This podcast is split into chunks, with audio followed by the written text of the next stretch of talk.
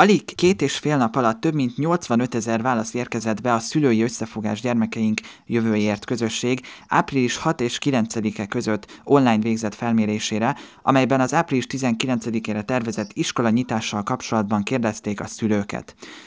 Közben ezen a héten napról napra változtak az események. Először szerdán, április 14-én a kormányfő bejelentette, hogy mégsem rendelik el a széleskörű iskolanyitást, így egyelőre csak az óvodákat és az általános iskolák alsó tagozatait nyitják ki, majd Maruzsa Zoltán közölte később, hogy az óvoda sem lesz kötelező egyelőre.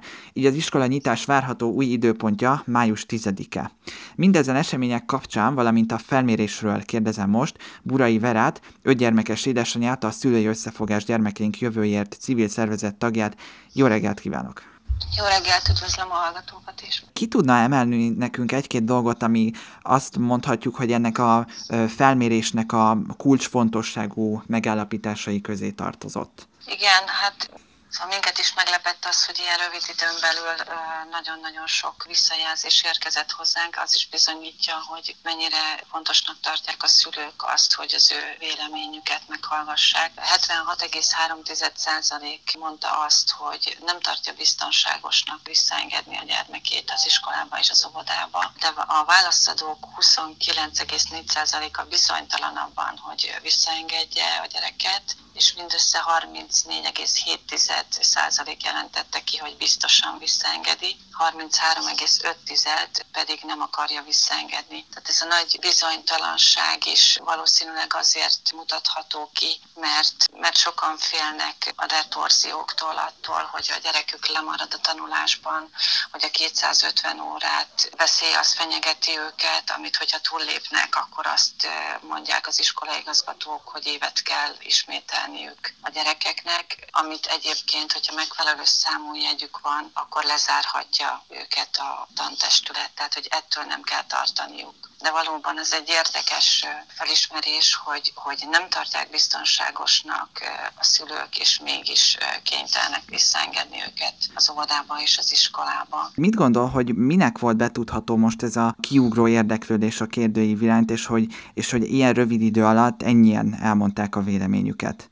Nyilván mindenkinek húsba vágó kérdés, és a legfontosabb a családok életében, hogy, hogy hogyan alakul az óvoda és iskola nyitás, tehát hogy mindenkit érdekel, és el szerették volna mondani a véleményüket.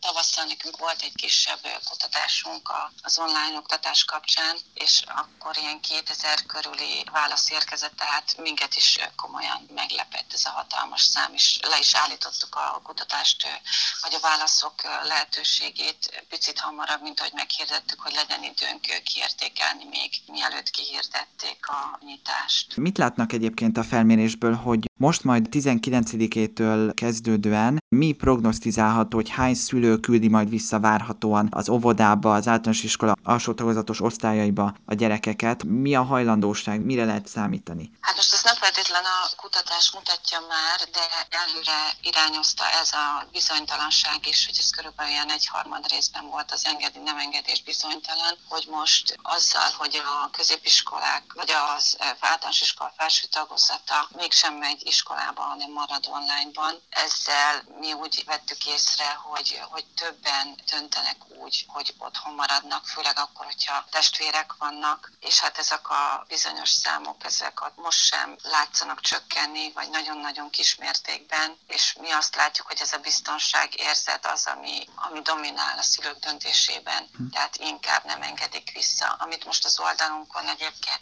látjuk a visszajelzéseket, meg amit a saját környezetünkben is tapasztalunk, az az, hogy az iskolákban végzett felmérések alapján van, hogy fél osztályok maradnak otthon, de olyanról is tudunk, ahol négy-öt gyerek megy be. Tehát azt látjuk, hogy félnek a szülők, és jobbnak tartanák, nekünk is az az álláspontunk, hogy tolják el még ezt a nyitást. Tehát, hogy ne legyen az alsósoknak és az óvodásoknak sem. Itt, itt azt gondolom, hogy van azért még egy nagyon fontos kérdés, ugye ez a bértámogatás kérdése, és erre is kitértek ugye a kérdőívben, hogy azt meg tudja mondani, hogy a megkérdezettek milyen arányban mondták azt, hogy szükségesnek tartanák az otthon maradni kényszerülő szülők számára az állami bértámogatást. Igen, ez a tízes kérdésünk volt, és a szülők nagyon nagy százaléka, 87,6% a mondja azt, hogy szükséges a szülők támogatása, és ezt mi is nagyon fontosnak tartjuk, mert azt gondoljuk, hogy az is a visszatartó erő abban, hogy a gyerekeket beengedik, vagy nem engedik be az iskolába, hogy nem kapnak a szülők semmilyen anyagi támogatást, és a munkahelyek sok esetben nem